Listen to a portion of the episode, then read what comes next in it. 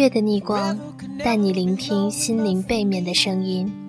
大家好，这里是你美梦的供给者小月。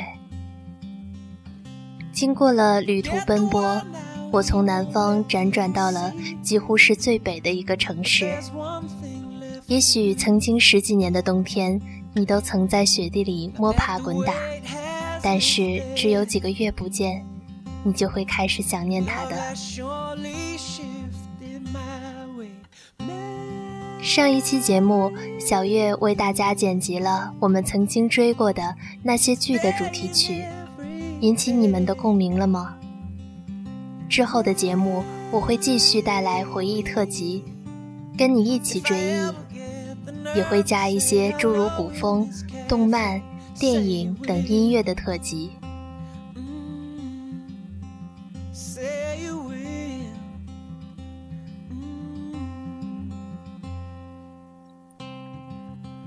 回家的途中，在南京经停，上来三个女生，看起来也是学生党回家的模样。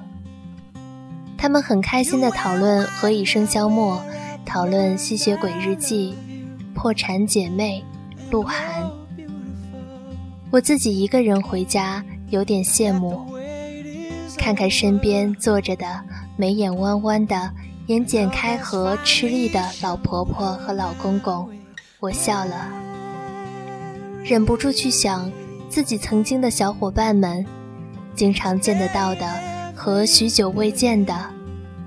大学生活进行了一半，他们对现在的自己满意吗？他们还想成为自己当初想成为的人吗？那个曾经不近男色、决意成为女侠的人。如今天天和我抱怨没有男朋友的烦恼。那个曾经许诺非哈佛不去的人，如今又在哪个地方大学读着地质勘测？现在两点一线的生活轨迹，在不久的将来也都将变成回忆。经过了这几年，我们一定都改变了，但这不是对自己理想的背叛。作为一块软陶，你曾经有过无数的可能性。然而，在塑造的过程中，你又会发现更多没考虑过的新情况。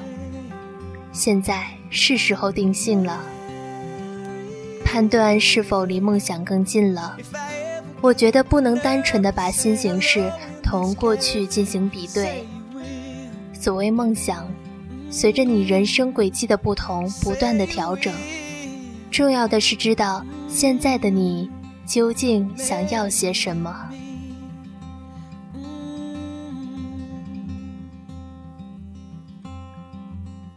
在烫头发的时候，给我头发涂药水的小哥曾经一边跟我展示他的手，一边对我说：“你看，现在它多么的粗糙，但是以后我是要做凤凰的。”我听了很感动，很想接一句：“我以后也想做凤凰。”我理解他说的这个凤凰，不想要多么飞黄腾达，只想有能力停靠在自己选择的枝叶上。但是，这份承认自己选择的勇气，又有多难坚守呢？如果决定了，就一直走下去，坚持的走下去，一定没有问题吧？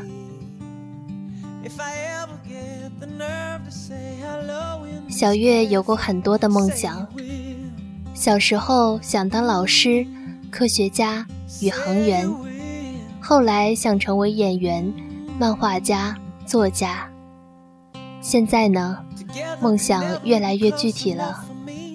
没有想到未来一定要做什么，但是却知道当下要做什么，所以我并不着急。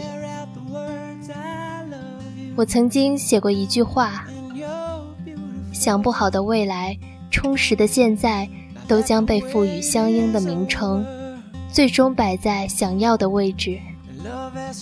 也就是说，如果你现在还没有想好自己想要什么，那么就活在当下，使自己的生活被积极健康所充实。那么未来啊，梦想啊，也一定会越来越明晰地展现在眼前，因为从来就没有浪费的努力。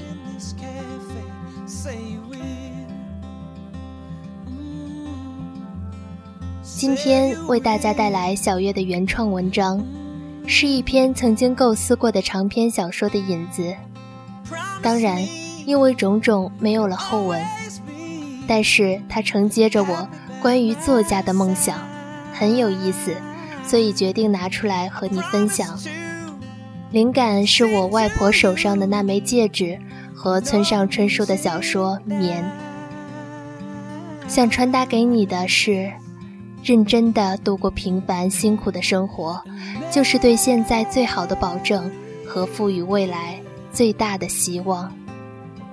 对了，今天节目的最后呢，将会告诉你一个关于小月的秘密。如果你不想白白的听呢，也可以和我交换。文章的名字叫《梦》。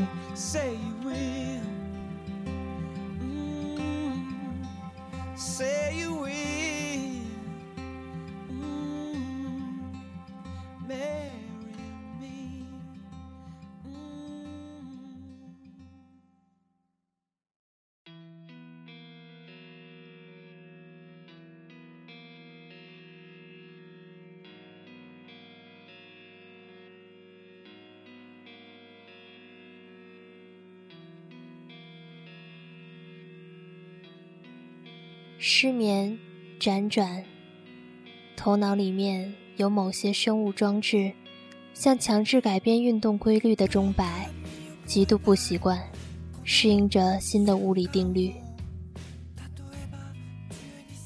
形成惯性的左右极限转动，以床的边缘为界，身体不受控制，只剩下无意识的神经质运动。能想象到头脑里一定有部分溶液被一同带动、摇摆，形成漩涡，卷走意识，最后成功吞噬自己。被子把自己包裹的像一条被塑封的鲶鱼，终于在又一次的滚动时打破了有边界的规律运动，带着风壳砸在砧板样的地板上。即便如此，惯性仍没那么容易被遏制。这是光滑的木质白色地板，没有障碍。风壳被逐渐从身上剥离，留在原地。雾的呼吸顺畅。在离我熟悉的睡眠关联物不远的距离，我的身体终于停下来了。躺在原地。盯着天花板上的吊灯看了一会儿，做了几次瑜伽的完全式呼吸。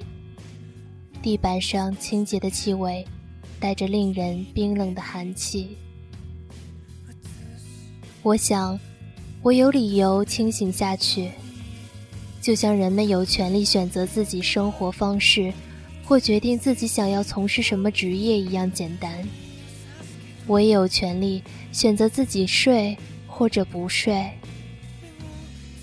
因为如果把睡眠也归为一种人类的生活状态，显然我很不满意这种情形下的自己。在这种状态下，我很迷茫，很无助，即使我拒绝承认有相关方面的缺陷，也不得不说，我真的不喜欢。做不好这件事的自己。是的，我不会做梦，至少从我那次醒来到现在，一星半点的梦都没有做过。我的睡眠，只是灵魂在虚无中的遨游，有时候甚至令我本身对自己的存在都产生了质疑。所以，我的失眠是自觉的。我真的对这种生活厌倦了，却又没用的安于现状，甚至惧怕改变。夜未央，时间流逝的真的很慢，留给我如此巨大的空白，继续清醒的品味孤独的自己。我听到钟表滴答滴答，声音在空荡的房间内壁间反弹，最后一下一下定进脑袋。我的胳膊向后支撑自己的身体，慢慢坐起来，低头观赏自己舒适的棉质睡裤，裤脚短了好大一截，脚踝没有任何束缚，活动自如。很费力地爬起来，踉跄步子走进冰箱，打开一瓶冰镇汽水，猛灌进口。我从不喝酒，不然也许会在这样的夜晚好受一点。但纵使没有甘醇的美酒相伴，也不能妨碍我醉心沉溺于夜晚的美好宁静。我裹了一个薄毯子。找了个舒服的姿势，倚在沙发上，双脚搭在茶几上，对面是一个巨大的落地窗，旁边有两个小小的盆栽，以我喜欢的方式小心地舒展着。我盯着窗外被泄入半束光芒的天空，零星地闪烁着一颗半颗光点，目光向前继续延伸。是一片足以吞噬一切的汪洋，尽头连通天上。我仰头又灌了几口汽水，静静守候着这片蓝黑，守候着孤独的一个人。我的故事与其他人相比，也许没有那么传奇，但是要想和另一个人分享，却也是一件需要辛苦调动回忆。不好开口的麻烦事。我是个很幸福的人，至少这点自始至终都没有变过。过去，我也许曾集聚过外婆所有的目光，周围充斥着她可以给的最好的东西。而现在，我从仅剩的回忆里就透视出她可以给的全部的爱，足够了。在我的印象里，仿佛只留下外婆那双手。外婆的手很瘦很长，手背上四条筋骨分明，虎口连通拇指的周围，只有薄薄的一层皮，像是飘了一层油蜡的水面，下面游走着晶莹的蓝色血管。每一根指头长得都很匀称，指腹柔软。掌心和背面完全不同，光洁温热。小的时候，我经常会把脸贴在上面，好像可以嗅到温暖。那是我留恋的，阳光晒过的舒适的棉被的味道。我掰开外婆的指头，仔细检查右手无名指上那枚粗糙泛黄的戒指。两边拉伸的菱形图案，被打磨的平整，镶嵌在正中心。中间有一条线横着切过菱形平面，并一直延伸至手指内侧。年代的久远，无法抵挡它的魅力。金属的光泽似越磨越亮。这是外婆的嫁妆，一开始指环太大。她为了戴着合适，在靠近指内那边的戒指上缠了一小股厚厚的红线。后来，红线越来越薄，手指越来越坚实，原来空空荡荡的指环被填充满，再无缝隙，似从指中生。外婆很喜欢这个戒指，记忆里我没见她摘下它过。我一定很喜欢外婆，喜欢外婆的手，所以对她的印象也特别的深。我不明白，自己至今还在苦苦地找着那些逝去的记忆。可不管如何努力，我的头脑里似乎只有关于外婆的温馨片段。每一句对话，每一个神态举动，都异常清晰。有他的影像，就像剪辑过的一样，连贯的在脑海里不断播放。猛然从外婆的笑容中醒来，是被一口浓重刺鼻的消毒水气味呛到。艰难地睁开双眼，自己身陷一片惨白，周身备受束缚，有一根不知连向何处的软管横在眼眉下方，阻挡视线。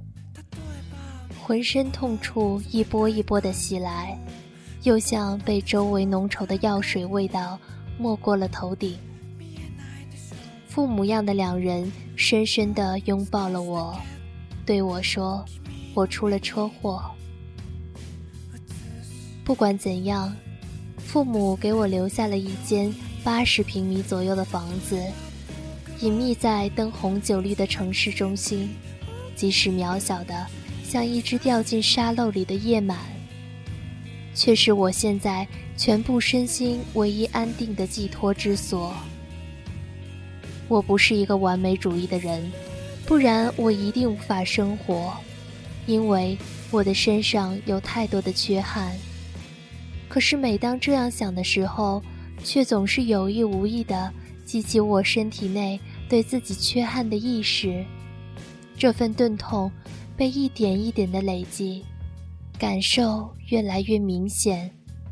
直至迸发出来的酸涩液体成功腐蚀自己的心，直冲喉咙，才发现，原来自己是那么的在意。生活依旧继续，如自己所言，这段失意的事很快就淹没在日常的繁复琐碎中。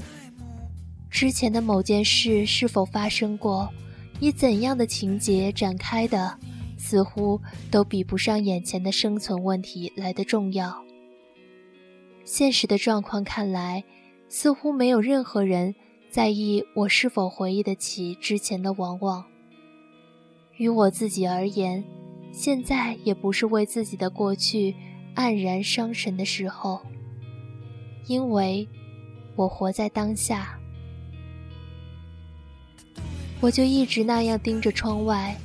手里又多了一本可以催眠的诗集，直至看到了今天早上新生的太阳，才发觉眼皮的重量。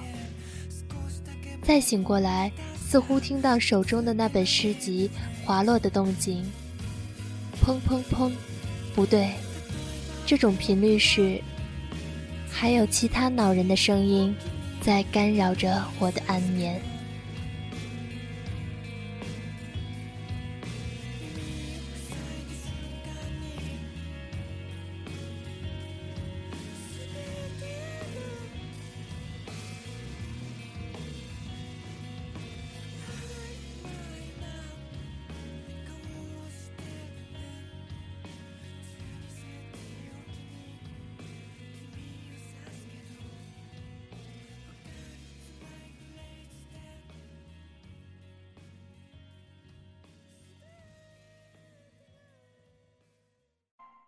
冷たいその台風を感じたら